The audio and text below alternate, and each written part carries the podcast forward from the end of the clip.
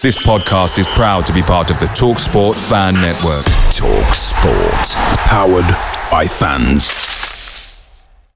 The TalkSport Fan Network is proudly supported by McDelivery, bringing you the food you love. McDelivery brings a top-tier lineup of food right to your door. No matter the result, you'll always be winning with McDelivery. So the only thing left to say is, you in? Order now on the McDonald's app. You can also get reward points delivered too. So the ordering today means some tasty rewards for tomorrow. Only via app at participating restaurants. 18 plus. Rewards registration required. Points only on menu items. Delivery fee and terms apply. See mcdonalds.com. The Talksport Fan Network is proudly teaming up with Three for Mental Health Awareness Week this year. As football fans, we often pride ourselves on knowing everything, from which substitution can turn the game around to the quickest route home to beat the crowds. However, when it comes to discussing feelings with our friends, we might not always feel as confident. That's why we're here to equip you with the right tools so you can reach out to those who can help. If your mates are struggling, let them know that the Samaritans are free to call on 116 123. That's 116 123. They are there to listen without judgment or pressure 24 7, 365 days of the year. Let's all take a moment to talk more than football. If Yeah. um, if we go back to, to when you joined uh, Palace from Leicester, I think you you started your, your career at Leek Leek Town, I think it was. Went on to, to Port, Port Vale and and then on to uh, to Leicester. What was it that, that convinced you it was right to sort of move south to, to London and with Palace? Um, Steve Coppell. Um, I, Yeah. was, I wasn't having a great I wasn't having a great time at um, Leicester. I'd broken into the team. I'd taken Gary Lineker's place because he'd he'd moved to Everton. I started quite well, and then it faded for me, and the fans got onto me, and it's it's well documented. And the the, the, manager really s- said I needed to leave, basically. Um, Right. I had a few options of going to, I think it was Oldham. I spoke to Brian Horton, who was at Hull City at the time, and I didn't get a feel for that. And then I met Steve on the, I can I can remember it like it was yesterday, Watford Gap Service Station on the M6. Um, walked in, saw him. Obviously, he hadn't finished playing very long, and it's sort of like just I was still I was I was in awe of him a little bit, and. Yeah. He, the first, he just shook me hand and he said, how you doing? I said, yeah, I'm good, thank you. He goes, do you want a cup of tea? um, and um, I just knew. I, I would say within a few minutes, I just knew. I thought if because I can remember Steve playing obviously. Yeah. thought this, if this guy thinks I'm that good, then obviously he he he, he knows he's a, he's you know he's been a great player. So That's it. I just yeah I just wanted and he said to me we're playing at Forest like in a couple of days. Come and have a look at the team play and see if you see yourself fitting in. And I went to watch Yeah. the team play because it was just up the road.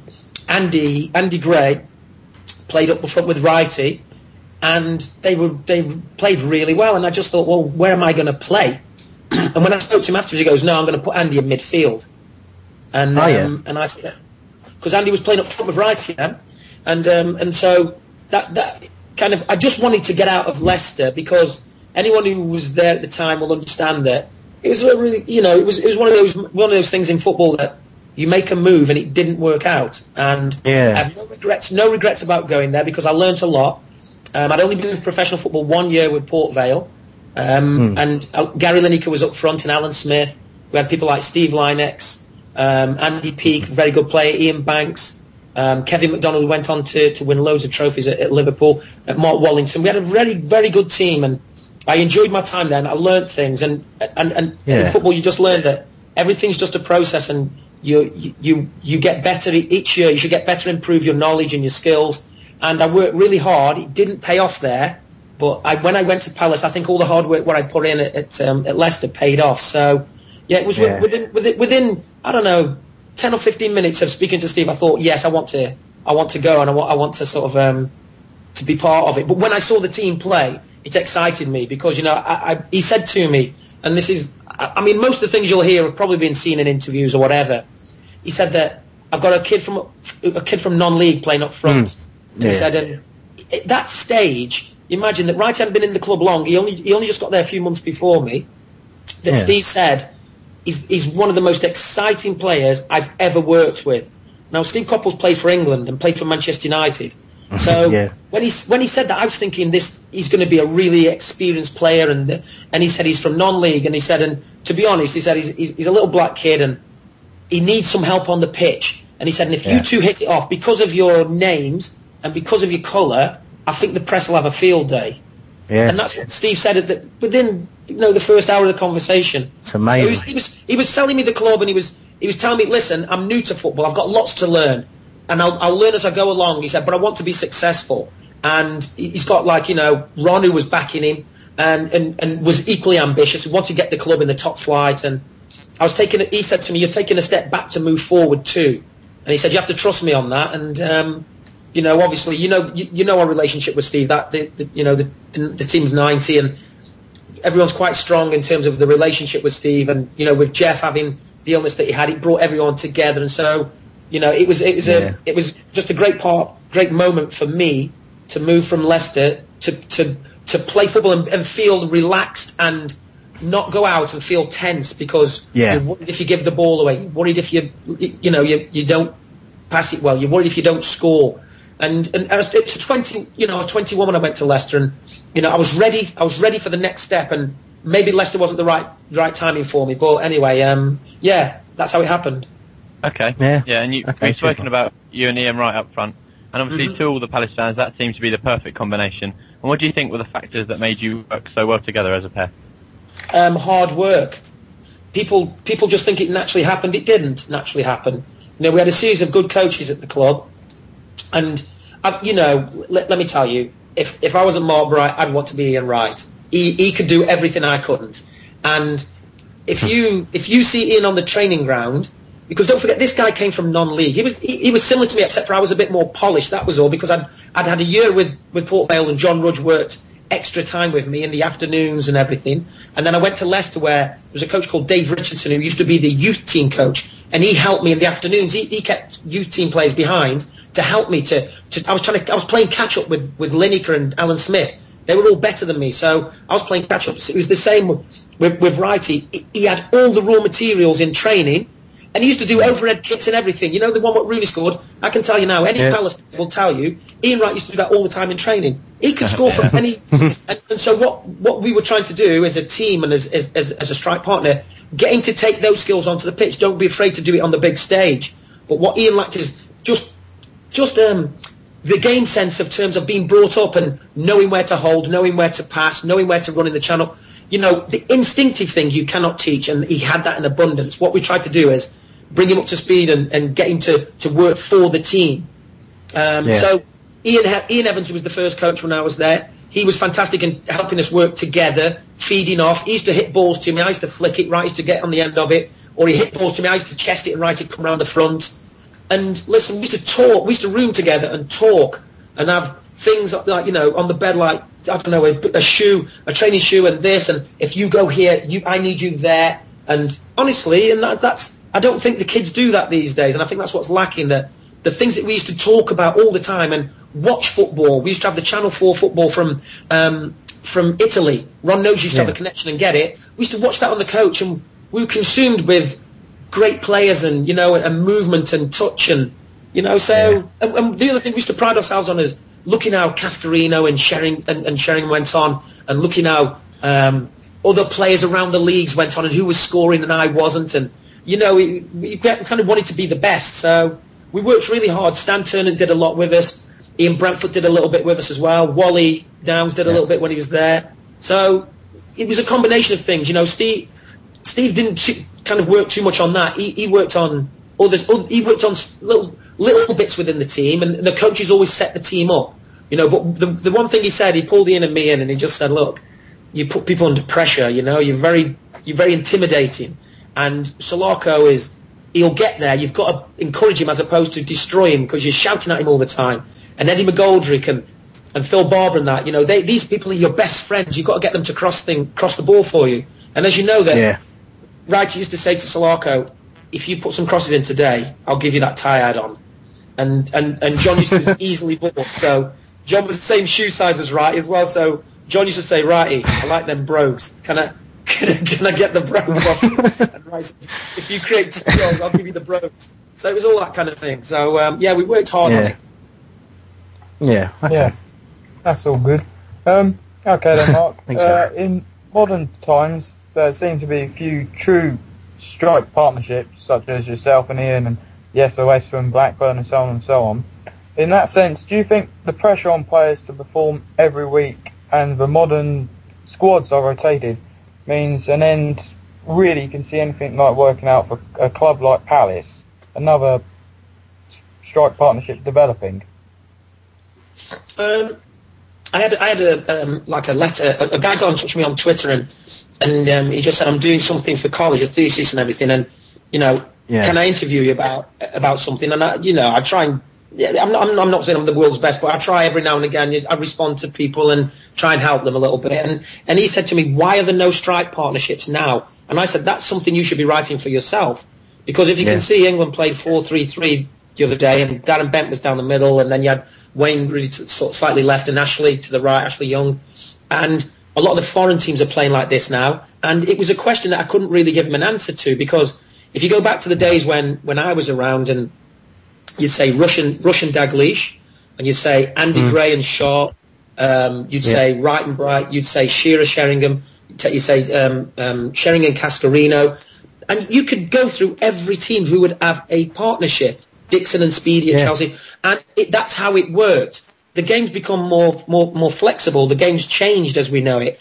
Um, I still like to see a partnership, and ev- every now and again you, you kind of see it, but in general, people are rested. You play certain people for certain games. Um, you know, I in the fif 14 years I played as a professional, I played one season every game. That was all I did. It. Excuse me. I played. I played every game in one season of those 15. Th- Those Yeah. 14, 15 years. So it is really difficult to do. You have to be fit. You have to be lucky with injuries. Um, you have to be lucky with form that the manager doesn't leave you out. But it's a question really I don't have an answer to. It, it's um, when you see a partnership that works, and people partly because partly because our names rhymed as well, and and Yeah. I don't know, partly maybe because we're two black players that people caught up like caught onto it and and sort of like not exploit is the right word, but you know really gave us the the, the sort of like the platform that everybody goes, oh yeah, Wright and bright, yeah, Wright and bright. But you have to know in, Yeah, in this day and age of multimedia, of the internet, the, the the radio, the TV, all the online stuff. That you know, eh, there's so much more media outlet now, so it's less intense on on certain certain teams. So before, when you've only got like one match a day or one live game at the weekend, you know, people watch that and they catch up with everything. Now, if you don't see the goals on a Saturday night, you can see them Monday morning or Sunday or, you know, and it's, um, I think that, you know, it's, it's been diluted a little bit. Okay, and Yeah, Mark, talking about that's- that's partnership. Talking about partnerships, you I've seen you speaking to James Vaughan a bit on Twitter. What do you think about him having a partnership up front? Do you think there's somebody who works particularly Yeah. well with him, or Yeah, yeah. j- j- uh, like you know, t- to be quite honest, right? When um, Steve sold um, Wrighty, um, he bought in Marco, didn't he? Gabbiadini, yeah. And the, listen, the, the chemistry wasn't right between Marco and the squad. There was a couple of arguments, and like you know, and he came and he, he, kind of, he kind of needed to up his work rate and everything. And I think we were patient with him a little bit in the team, and and it didn't quite work out. So Steve sold him after three months, and then he bought from Wrexham. Hmm. Who did he buy? That's a good question. Like, you know what? Anyone got a memory? His name's right at the tip of my tongue. Oh my No, I, goodness. I, Come on, you Palace think- fan. You call yourself fans? You bought. These this lot are too young. I've got no excuse. Um, went to- went to um, yeah, I think Marco Gabbiadini just removed all memories of strikers from my mind for a period of time. But um, Chris Armstrong. Yeah. Excuse me, Chris. Chris as well. Armstrong, yeah, of course, yes, yeah. He, No question said about it, that. He said, "Listen, Chris Armstrong reminded me of James Vaughan a little bit. If you remember, their styles quite similar, Yeah. quite mobile and eager and eager to run in behind and sometimes running offside."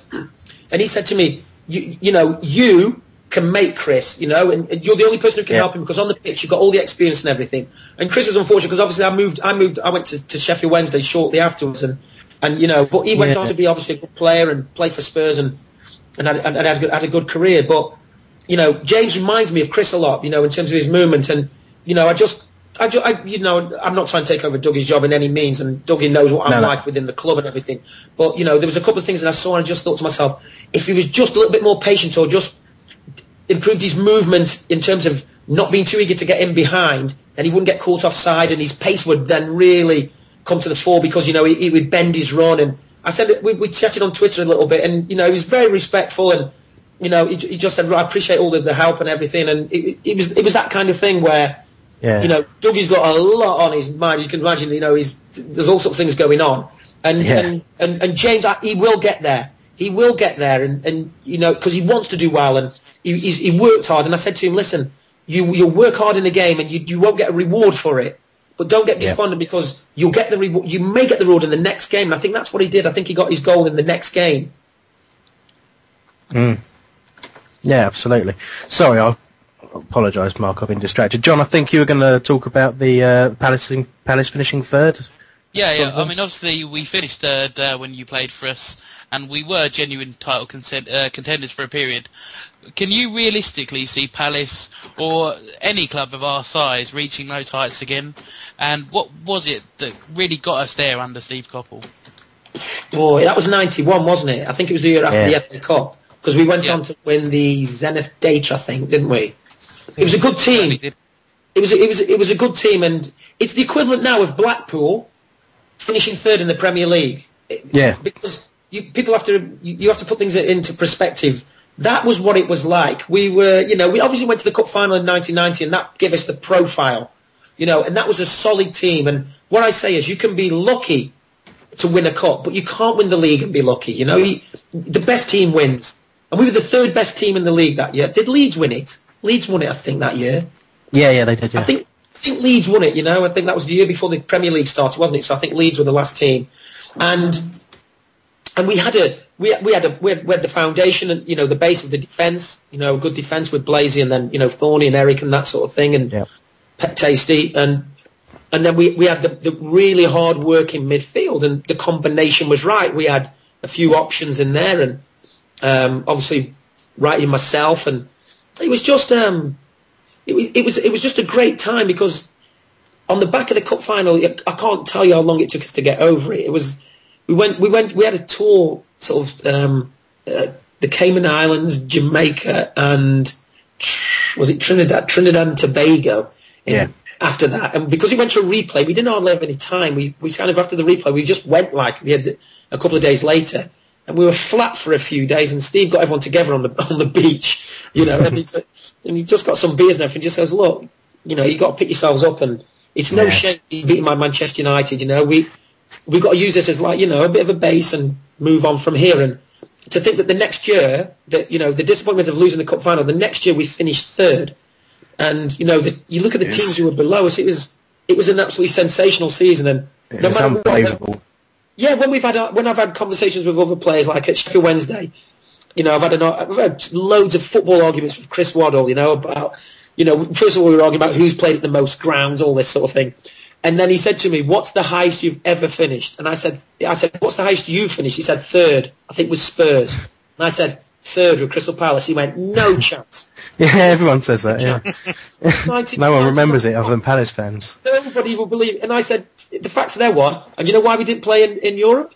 Obviously because the um, the, the, the, the ban Liverpool. on the English Ban. teams. Because, the, because yeah, Yeah. because the, the, the Liverpool fans and that. So we, we would have been playing in the Champions League.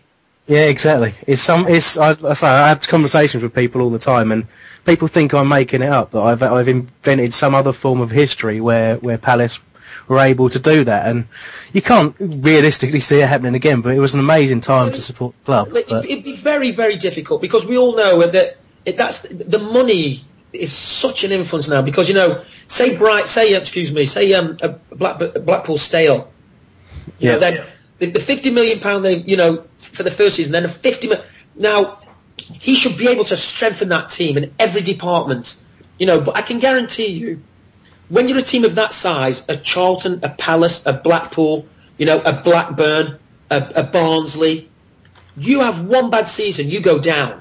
Whereas some Yeah. of the teams have a bad season and they finish in the top half, and people go, "Oh, it's a bad season by their own standards." But you're one of those teams, as Charlton have proved, as Sheffield Wednesday. Well, Sheffield Wednesday were a bigger club, and I didn't expect them. But those teams who come up and you can mm. call them the yo-yo teams or whatever, those Yeah. are the teams who you're saying should be able to challenge for the Premier for a Premier League uh, or Champions League place, and it's not possible It's not possible Yeah. because the games and the quality of the squads is so much better now. The- You know, the, Yeah. the, there's, it's very, very difficult, and I would say nigh on impossible for someone to do what we did and finish third now. I think so. It's a shame, but that's that's Yeah. modern football for you. Anyway, Albert, sorry, mate. It's your go. Yeah, Mark, um, you did some coaching with some of our youngsters for a while. Um, just wondering, do you still get to do that, or and is coaching something you would like to do more of, or uh, you know, are you very settled in your media career? No, um, it, uh, listen, I, I, I'm at the academy twice a week, and you know, Gary is the the, the um, academy director down there now, and, and I've just continued my work from last year. Um, I, I, I take the strikers from each age group, from 10 to 16, and and, and, and and now and again I'll take the kids, you know, the seven or six year olds, eight year olds, or whatever. Just make it fun for them. But you know, that's just every now and again. But generally, sort of like you know, twice a week, Wednesday, Thursday evening, I will get half an hour with each age group, um, and four four strikers, six strikers, sometimes two age groups put together, and and and just try and make it fun for them, you know. And whatever you do with your right, you put your, Yeah. with your left, you know, heading, chest, volleying, all the all the little things to try and get to try and put sow seeds in their head that if you're in a certain position, you can turn and score. If you're in another position, you can head towards goal and repetition, you know, striking with the left foot, striking with the right, making sure they, they balance themselves off that, you know, they're coming through the ranks. And I said that you see the best players, you can, you can talk about Messi and Maradona and all them lot saying they've only got one foot. They, they're genius. Forget them. You're going to become, you're going to be well below them. Can you be a really accomplished striker? Can you be, will you be able to head the ball? Will you be able to volley with the left foot, volley with the right? Can you have a nice touch? Use your chest. Can you, like, you know, know what midfield players want when you've got your back to goal? They want that ball feeding into them. You know, all those little things. And I'm not trying to take away from anything the, the, the coaches are doing because, you know, we're, we're working hard in the academy to try and get people through. Um, But I'm just, all I'm doing is just trying to help a little bit, give something back really to to the club that I Is there can't get anybody that we should be excited about coming through? they, yeah, I think there's some. We have, we've got some good youngsters, and um, yeah, I, I don't think Gary. I don't think Gary is be, be you know want me to sort of like bang the drum and sound sound the names because as you know that a load of a lot of teams like look at the players and and you know they, they sort of like they take them at schoolboy age and you know you get a little bit of money here, a little bit of money there, and everybody seems to do it. And you know we've got some exciting players coming through, it, you know, as schoolboys. But listen, it, it's it's such a, a hard industry. I would say that it's the best industry when you make it. It- You know, getting there is really difficult. And if my, my brother's, my nephew's in, in, in you know, in, in two systems. He's training with two teams up in the northwest, and you know, he's very skillful. He's only small, and you know, I think what what Barcelona have done, it, it you know, is just say that you don't have to be six foot three. You don't have to be. You don't have to be able to run 100 miles an hour and be as strong as like you know, you know, like Mike Tyson, whatever. You just have to be technically gifted and understand the game and understand the process of what's required from you. So if you're small and you're good and you're technical and you've got a good touch and you can pass and, and see the see the picture, you can still play football. But I, I, you know, Barcelona have, have saved a lot of kids, I think, their careers because we've got a lot of small kids who think that because they're not tall, they're not going to make it, and that's not true. Yeah. You know, we've got a couple of youngsters who, I, I think, I think um, Kyle De Silva, who's like his first year academy, Yep. he's, he's, he's, he's blessed with a very calm, sort of like, you know, he's, he's got very good vision and he's got a lovely touch on the ball and, you know, he, he but what happens is the boys go full time and it, it drains you a little bit, you know, you've gone from being at school to your a full time football, you're, you know, you've got to do your education as well and, and you train every day and it drains you and sometimes it takes you a while to catch up. Um, but yeah, we, we, you know, Johnny Williams as well is a, is a, is a nice footballer. Um, he's, he's in the system. I think he's captain Wales.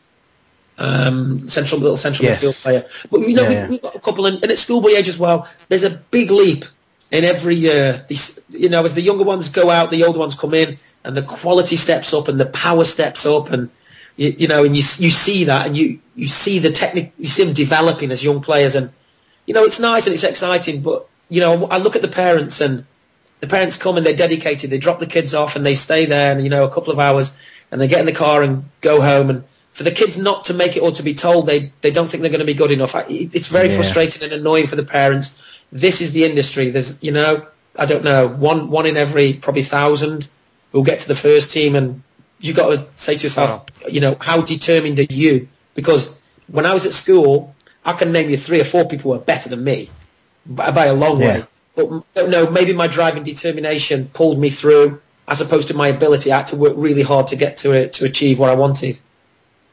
Yeah, it's definitely a huge factor. You know, it's not just about how good you are, is it? It's, I mean, I've, you know, we, we've spoken to a lot of the, the academy lads on, on this on this show. They've been, you know, nice enough to, to come and talk to us. And I mean, to to a man, that they're all they've all got the right attitude. You can hear it in the way they talk, and it's you know, they've all they all talked about John Williams as, as the next one to break through. Um, mean, obviously, we, we heard today of uh, the of the, of the second years. I think Dan Pringle's been let go, which is a real real real shame. But it's Yeah. getting so competitive up at that end. I think that you know, it's always But it's know, always going to happen. listen, and I've, I've, I've, I've, I've hung around and I've been there when I've seen the, these things happen. And I think at my last club, Charlton, and when it comes to sort of like April or whatever, they have to make decisions on people, whether they're going to keep them on or let them go. And it's the toughest time for the players because they're very nervous about Yeah. it. And I, you know, I remember at Charlton one time, Curbs was seeing them sort of like, you know, 10 minutes at a time and it's, it's horrendous. And I waited downstairs and some of them came down in tears. And I just, Yeah. I just told them, I said, listen, let me just give you a name of these the players who got released and didn't didn't make it to certain clubs. You know, David Platt, you know, went on to win championships at, at, at Arsenal and, and, and captained England. Ian Wright, Les Ferdinand, Stuart Pearce. There there is a list as long as you're on of players who didn't cut the cut the mustard, went to non-league and came back. It depends how determined you are. Just of recently, you know, we've seen people like Jermaine Beckford um, go from I think from Wealdstone and um, um, uh, Smalling, Chris Smalling, you know, go from um, Yeah. non-league to Fulham to Manchester United to you know the you know England on, on the verge of England. So you know it can be done, but the player has to be determined. You know, he has to show a, so a, a lot of application and, and dedication. Away days are great, but there's nothing quite like playing at home. The same goes for McDonald's. Maximise your home ground advantage with McDelivery. You in? Order now on the McDonald's app. At participating restaurants, 18 plus, serving times, delivery fee, and terms apply. See McDonald's.com. The Talksport Fan Network is proudly teaming up with three for Mental Health Awareness Week this year. Beyond the pitch, beyond the results, we're here to connect fans, getting them to embrace the highs and lows of supporting your club because we're not just fans, we're a team. With two in three football fans having struggled with their mental health, we understand that life off the pitch can present its own challenges. That's why we're committed to ensuring you have the tools to stay connected with your friends and fellow supporters. Take a moment to connect with your mates. A simple text or an open conversation can make a world of difference. And if they don't respond right away, don't hesitate to follow up. Let's all take a moment to talk more than football. in terms of staying away from the drink, you know, from clubbing, Yeah. from girls can get in the way. These are all things that come to come into the life of a, a teenager. This is what happens in life. You you know, you discover Yeah. drink, you might start smoking. You you might you know mm-hmm. you might have a girlfriend and you know that everyone's you know each little avenue is a distraction from the main goal of football. You know, I'm not saying you can't have a girlfriend or you you know I'd say stay away from the beer definitely and stay away from the cigarettes. There's nothing wrong with a girlfriend, but you know clubbing can get in the way because cl- there's you know, there's an element of Yeah. distraction with the clubbing and nights and late nights and as we've seen before, players get into trouble. But you know, s- you know, keep your eyes on the prize. That's what I kind of tell the, the young players. And you, you see the cars, you see the houses, and all the the thing, the trappings that come with it. If you want that, work hard and stay focused and dedicated. Yeah, I think that's that's the sort of overriding message. Now that's brilliant, Mark. Um, okay, we're to go to a, a few user questions because we promised them we would. Oh, I think we could talk to you forever, but um, I think we better better at least get some sort of uh, questions from those guys. Um, I think John, you're going to pick up the first one for us. Yeah, we got one of the uh, users. His uh, name online is Kermit8, and he says, "Mark, in 40 years of supporting Palace, I can quite honestly say I've never celebrated a goal quite as much as your equaliser against Liverpool at Villa Park in 1990. Uh, just wondering, in your own personal goal-scoring celebrations, where that one ranks for sheer emotion, and which one is your own personal number one?" Oh, I, I don't know. I um, you know that, that I. It's it's very difficult, and it, and people always go, oh God, you sit on the fence or whatever. It's it's very difficult because, as you know, I, I don't know how many fans went to to Barnsley away. Barnsley away one time. We'd had somebody sent off and the ball came to me. and There was only a few minutes to go, and it was in front of the dugout, and they went. Everyone jumped out of the dugout and just goes, "Get in the corner, Brian! Get in the corner!" I started running towards the corner, and then I cut back on myself and went infield. And I went infield, infield, infield, and I didn't know what to do. And I, I, and I just thought, oh, let me hit it. And I hit it with my left foot, and it went in the top corner. Now I don't know if, like, I I got in touch with Barnsley, and I said, because at those stages we used to have one camera, and that was the club camera for to watch the video Yeah. of you know what went wrong, and they only had one camera, and it was not on a TV camera, it was their own. And I said, could I get a copy of the video, please, because it's probably the best goal scored. And they went, no. so That's outrageous. Barnsley, oh, it's disgraceful. Barnsley have the have probably the best goal scored, but because it because the occasion was like you know I don't know there might have been five thousand people there. Um, because the occasion sets the tone for prop, for a lot of goals. I would say that Yeah. the semi-final winner against Liverpool because because people have to understand that you know we've been beaten nine 0 early in the season. Yeah. And people sat yeah. down to watch this, the first ever live FA Cup game at lunchtime. Well, first live FA Cup game ever, but it was there was a double header. One was at lunchtime, one was later on at about four o'clock. So everyone goes, "Oh, tune in and watch Palace get a good idea," because I would have said the same. If that, you know, if I, I'm a, I'm, you know, as a player, I would have said Liverpool will cane them. That's what I would have said. Yeah. So I would have sat down, tuned in to watch the same thing. But for us to go in, I think it was one 0 at half time, and then Steve to say, "Don't worry, no panic, no worries. We've still got a lot hmm. of football left in us. We've got some set pieces. We've got, you know, we we could get back in this game. You've got to be positive."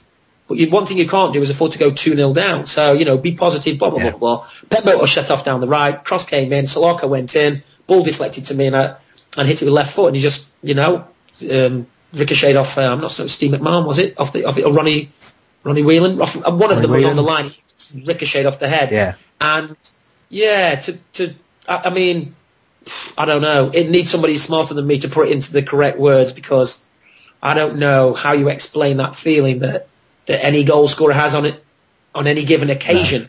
A playoff final, a FA Cup semi-final, FA Cup final, whatever, when you know you're you're back in it and it's not the winner, but you're back in it and don't know. I think some it goes all cloudy in your head and you kind of run towards the you see the colour and you you you're you're, you're trying to say something but you can't and you jump and everyone jumps on you and and then it, the, the adrenaline drops and subsides and you go okay well it's, we're just back in it. That's all. We're just back in it.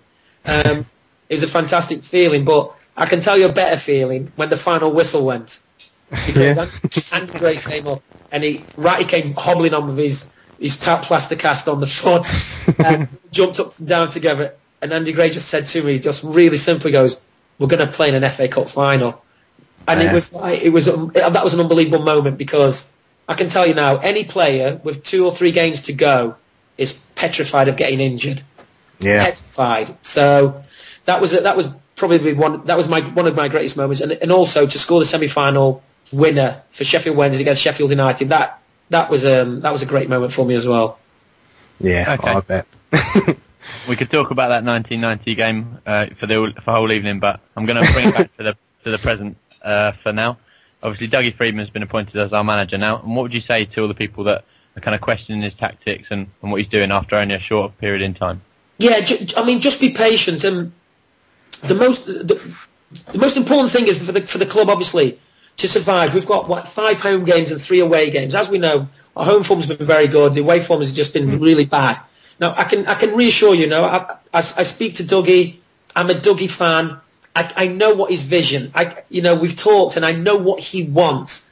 But he he's he's on a he's in the fast lane. He's really desperate to to try and turn it all around to get to where he wants to go. And I think Steve Parish and Martin and you know are, are behind Dougie and they've appointed him and given the job because he was he wanted it. Steve said to me, Yeah. Steve Parish, he wanted it, Mark. He was desperate. He wanted it. And, and he believes in him, you know, and he, and he chatted to him and he, and he saw what he wanted. And I think Dougie, from working within, knew the players, knows the club, the club know him, the fans know him. He knows that that popularity only lasts as long as the results last. You know, it, it, it, you know, he will be he will be fine in, the long term. I think that you know I, I like what he wants to do, and I you know I'm right behind him, and I you know I, I want him to succeed. But first and foremost, he knows the first task in hand is let's make sure we're in the championship next year. In the summer, you, you know, I know what he wants to do, and I know how he wants to play, and I know what he wants to do around the club and everything like that. But it's first things first. It's one step at a time.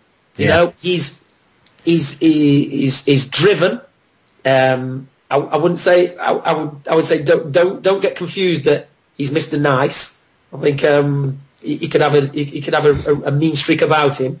Yeah, Uh, he's Scottish, isn't he? So he would, well, we're not stereotyping here, but he he's just he's, he's he's got some drive inside him, and yeah, if you're with me, you're with me. If you're not, you have to fall by the wayside because he wants to go somewhere and he wants everyone to tag along and go along as, as, as a peloton, get behind each other and push the whole thing along. So Yeah. I'd say to him, listen, it's not how it's not how he wants it at the moment, and it's not how the club wants it. It's not how the fans want it. It's not how the players want it.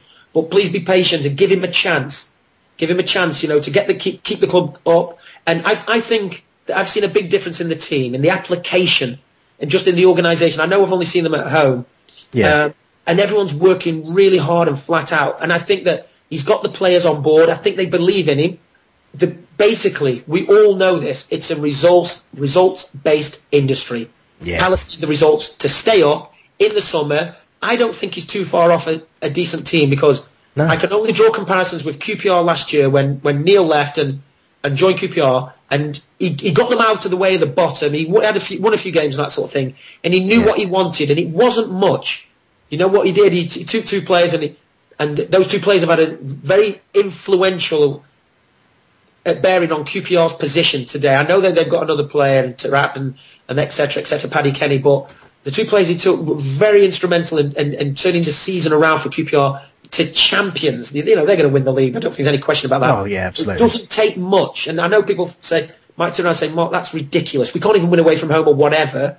But I'm telling you that one or two players in those positions, coupled with Dougie getting a full pre-season and his mm. methods over what he wants and everything, I think, you know, because you you look at the, the odds in that at the start of the season, I think Palace are one of the favourites to try and, you know, um, for get promotion, which this, this, I mean, with the squad that he had, I expected a little bit better.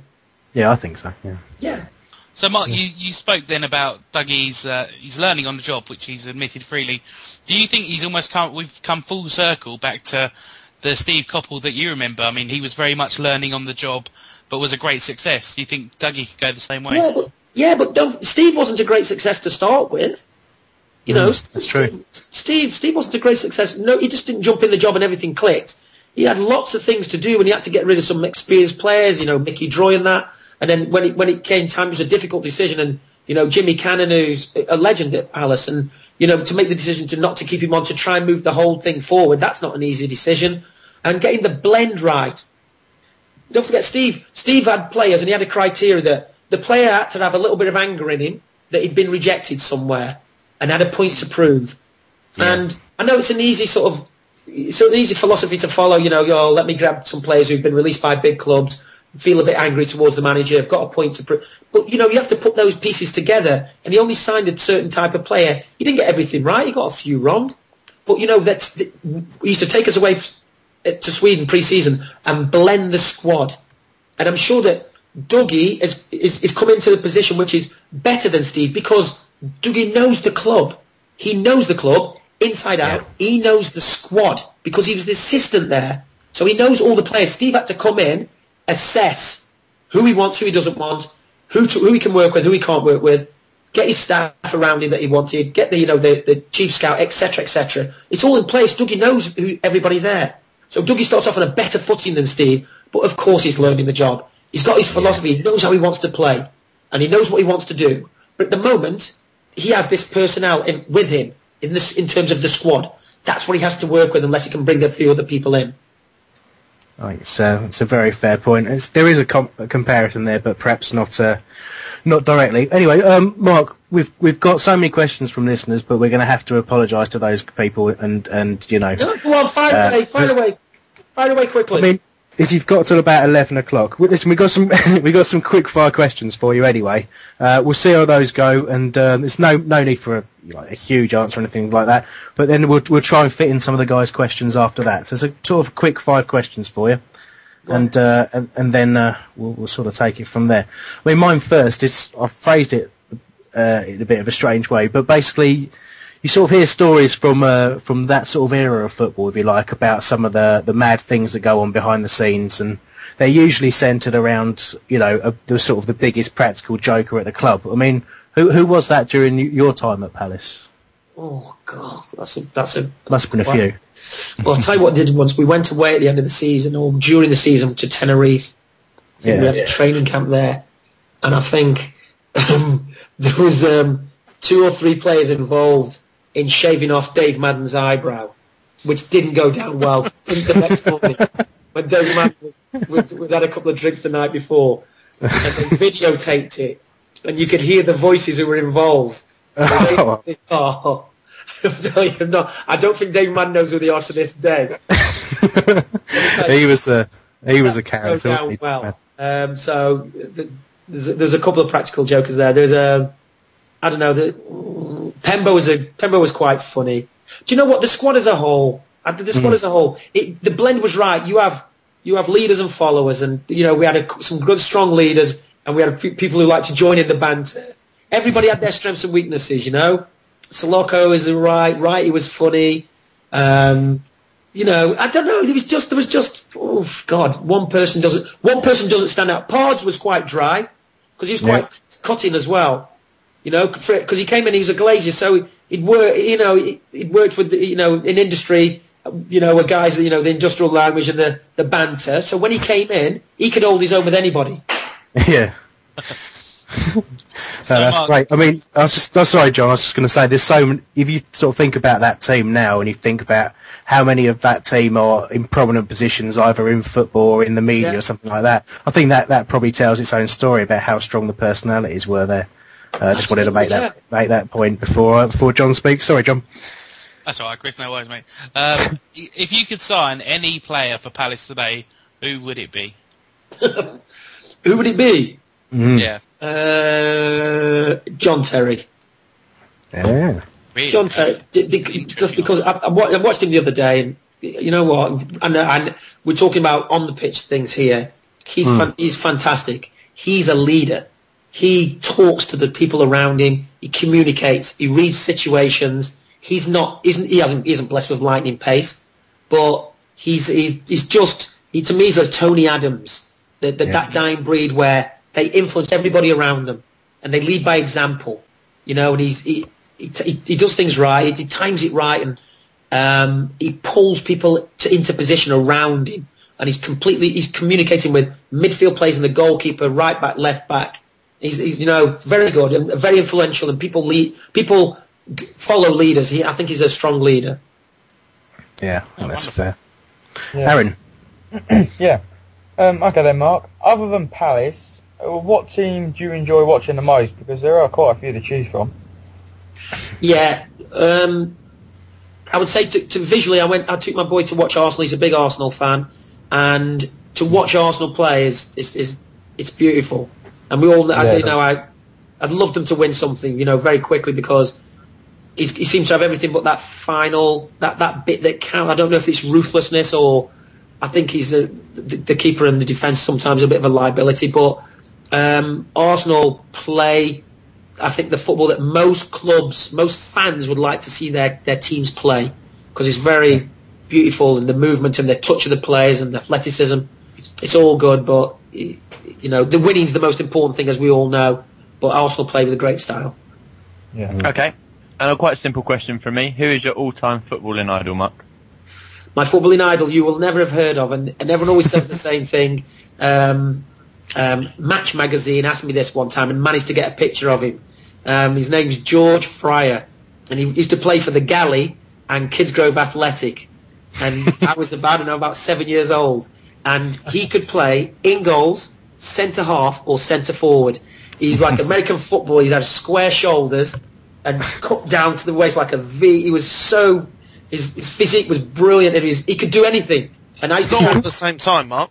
I, and I used to carry his gloves up to, from when he used to play for the Galley, my local sun, Sunday team, the, the pub team round the corner. I used to carry his gloves up while he smoked. And uh, you know, he stand behind the goals and just clap him and everything. He was like, Oh, and then amazing. later on, I played golf with him, you know, because I got transferred. I, went to, to Leicester and that sort of thing. And he saw my brother and he said, "Oh, I'll tell you, I'm, I'm really pleased for Mark." Blah blah blah blah blah. And then when I came back one time, my brother said, "Oh, George Fry was asking about you." And I said, "Really? Yeah." And he gave me his number and I called him and went and had a game of golf. And um, he was he was brilliant because he was like he was my hero but growing up because back in the day, it was like there was like the Sunday match or something. That was it, and I was always out playing Yeah. football. So I I didn't watch very much football when I was younger. I was always out playing. So uh, you know, I didn't I didn't identify or recognise a lot of players because I didn't watch a lot of football. I was playing all the time. But George Fryer, yeah, was my hero. A- apart from that, I think the obvious. I think um, you know any of them getting the stars growing up. You know what you managed to see on TV. Um, I think. Oh, I'm trying to think of somebody. I tell you, I tell you, who was an idol to me as well, Jimmy Greenhoff, because Jimmy Greenhoff Oh, yes. played for Manchester United, Stoke City, um, and he was he came to Port Vale right at the end of his career, and he used to he used to train in the morning with the first team, and then he used to take Robbie Earle and me on the side of the pitch for technique. The same things that I'm showing the kids now in the academy, Jimmy Greenhoff used to show us. Not not running around like lunatics, just technique. He was the best volleyer, chest and volley, c- cushion on it head, cushion on his head and volley, and he taught us all those things. And so, like he was a, he was a you know um, he's a big hero of mine. Okay, that's fantastic. Excellent. And uh, Mark, which current Palace player is your favourite to watch? Um, I, I mean, I think Julian's been brilliant. He's, It Hmm. really has for the you know for the last few seasons. Um, that speaks for itself. I, t- to watch though, I would have to say Danzy because I think it, I think I think there's lots more to come from him. So I think he's got some fantastic ability. Um, Hopefully a signature on a contract. yeah, well, hopefully. I mean, everything's dependent. Obviously, you, you stay up and then you, you sell him the plan a little bit, and um, because I think that I think he gets it, and I think you know he's got all round ability. He's, he works really hard. He's got lovely quality on the ball. Um, you know, I know Darren scores the, the crucial goals, but yeah, it's, I, I like watching Danzy. Okay, mate. Listen, I mean, bef- before we wrap anything up, um, we've sort of noticed on, on Twitter you've been doing a bit of uh, running and cycling, it's sort of linked to the Geoff Thomas Foundation. Can you, Yeah. uh, before, before we go, can you tell us what that's all about? Yeah, um, um, as you know, obviously with Geoff's um, bone marrow transplant and you know catch, get, uh, um, uh, having leukemia, um, he just started fundraising for the Geoff Thomas Foundation, set the foundation up and raising money to find out more about you know leukemia. I know they've they've, they've amalgamated with somebody now, and I should have the right name, but I don't have it. Um, so Geoff's Geoff's encouraged me to sort of because I can't run anymore because of my hip. Um, I've I, I started cycling. Geoff got me involved with cycling and got me you know the manufacturers and everything, and they supplied me with a bike. And I just started cycling about three years ago, I think it was. And every year I've said I'm going to do the London to Paris. So I think the first year was the Confederations Cup in June, so I couldn't do it. The next year was the 20. Um, what was it? The, the, yeah, the, the the World Cup last year in South Africa. Yeah. So I couldn't do it. So this year I've said to him, yeah, I'm definitely doing the London to Paris cycle ride for his foundation. and um, and so so it's so far so good. I went on a training ride yesterday with lots of people involved in the. I think it's just L to P they call it. And um, Yeah. we we met and went on like a 55, 56 mile ride. Um, and it was the first time I've ridden within a you know a large group. It was Yeah. very good, very enjoyable. The weather was fantastic. We went around the Surrey Downs and went up Box Hill and all that sort of thing. And if anyone wins the mil- wins wins the Euro lottery, can you flatten Box Hill for us, please? yeah, no problems, definitely. So yeah, No, just cycling and hopefully um, everything will be okay for June. And Salako, myself, um, Lee Dixon, um, Will Carling. Will's got a few other people involved as well. We'll all be sort of riding. I might hope I haven't missed anybody out there. Oh, Um, Geoff, Geoff knows the full list anyway. So yeah, we're just uh, raising uh, raising money, raising awareness for obviously Geoff's foundation. Nah, it's, a, it's a fantastic cause. I mean, I, I remember watching, I've obviously read Geoff's book and uh, I've watched some of the videos on his site at the time when he did the, uh, the sort of first one. I think they made a program on, on ITV about it as well. He did the And Tour the, the amount of the amount of uh, grief he put himself through just in that, that first Yeah. sort of first year, if you like. on, on, on that note, I, I- I've just got to say that when you when you're a professional footballer, you you, you form bonds with people, and it's really strange how, like in life and at your workplace, you're closer to other- some people than others. When you go out on a Saturday as the team across the line, you're together as one. Like it's hard to explain, But then when you come off the pitch or whatever, you sometimes socialise with some people and not with others. But you know, in Geoff's hour of need, I have to say that the Palace team pulled together. You know, Yeah. they pulled together and um, it was fantastic. I organised a um, a game against the, some celebrities at, at Selhurst Park um, a, a, a while back, and thanks for everyone who supported it and came along. That was a great day. yeah, it was just it was just fantastic that you know the players just came out.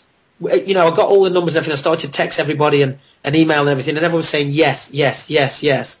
You know, there's a few people who couldn't make it, and, and, and Yeah. no, no, not a problem with that at all. But it was just nice to see the, the the power really of forming those relationships back in when we played as footballers. That you know, 10, 15 years later, 20 years later, that in the hour of need, people pulled together and the players came together. It was a nice day on the pitch, and we had some, you know, socialised afterwards and had a laugh and a joke and caught up. And people have moved on; they've got families, and their, you know, their own kids are growing up. And it was, a, it was, um, it was a really special moment, and um, you know, it's all because of Geoff. And I have to say that to play with, he's, he's, he's an, well, he was an inspiration as a captain because he, Yeah. he, he led by example.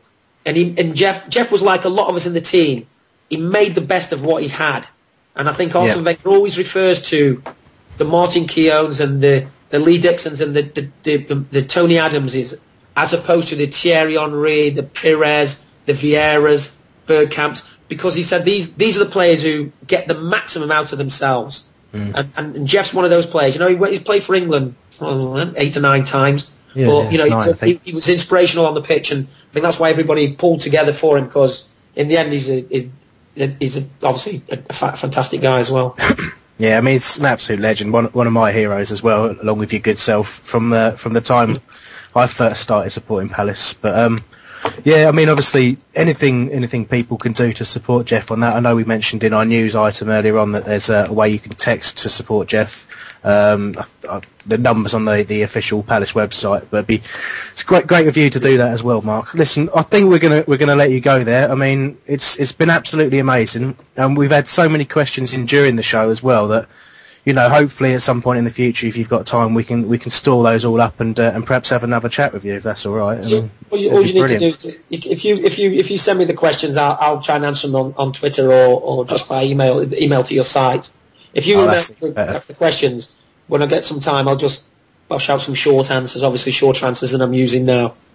no, it's been to be honest with you, mate. It's been absolutely amazing. We're we're sort of What a sitting here a bit, bit stunned silence, really. It's been brilliant. To, I could I could listen to you speak all night, to be honest, mate. So You know, you know, listen, it's been amazing. it's it, in, I, I think there's something for most. I don't know. I can speak for myself. There's something very uncomfortable when people talk to you like that because I was with my boy recently. The guy came over and he just wanted to thank me for all the and, and Yes. it's kind of embarrassing. And you just say okay, okay, and you're trying to walk away and you're not being rude, but that's how No. it comes across as. And and my boy always say he doesn't get it because when he watches me on FA Cup Classics and that, he'll say Uncle Ian was m- miles more skillful than you, Dad. response uh, to Dad, Uncle Ian wouldn't be where he was. So he, he, he said I didn't have any skill. He didn't, I didn't have any skill. I couldn't dribble. I never scored any really good goals. So when people come up, he doesn't realise what the fuss is about.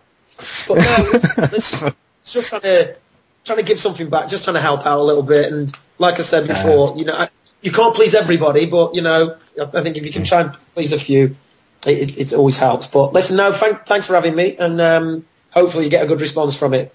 Yeah, well, I'm sure we will do. Thank you so much, Mark, and hopefully speak to you again soon. Cheers now. No worries. Cheers, Bye. Mark.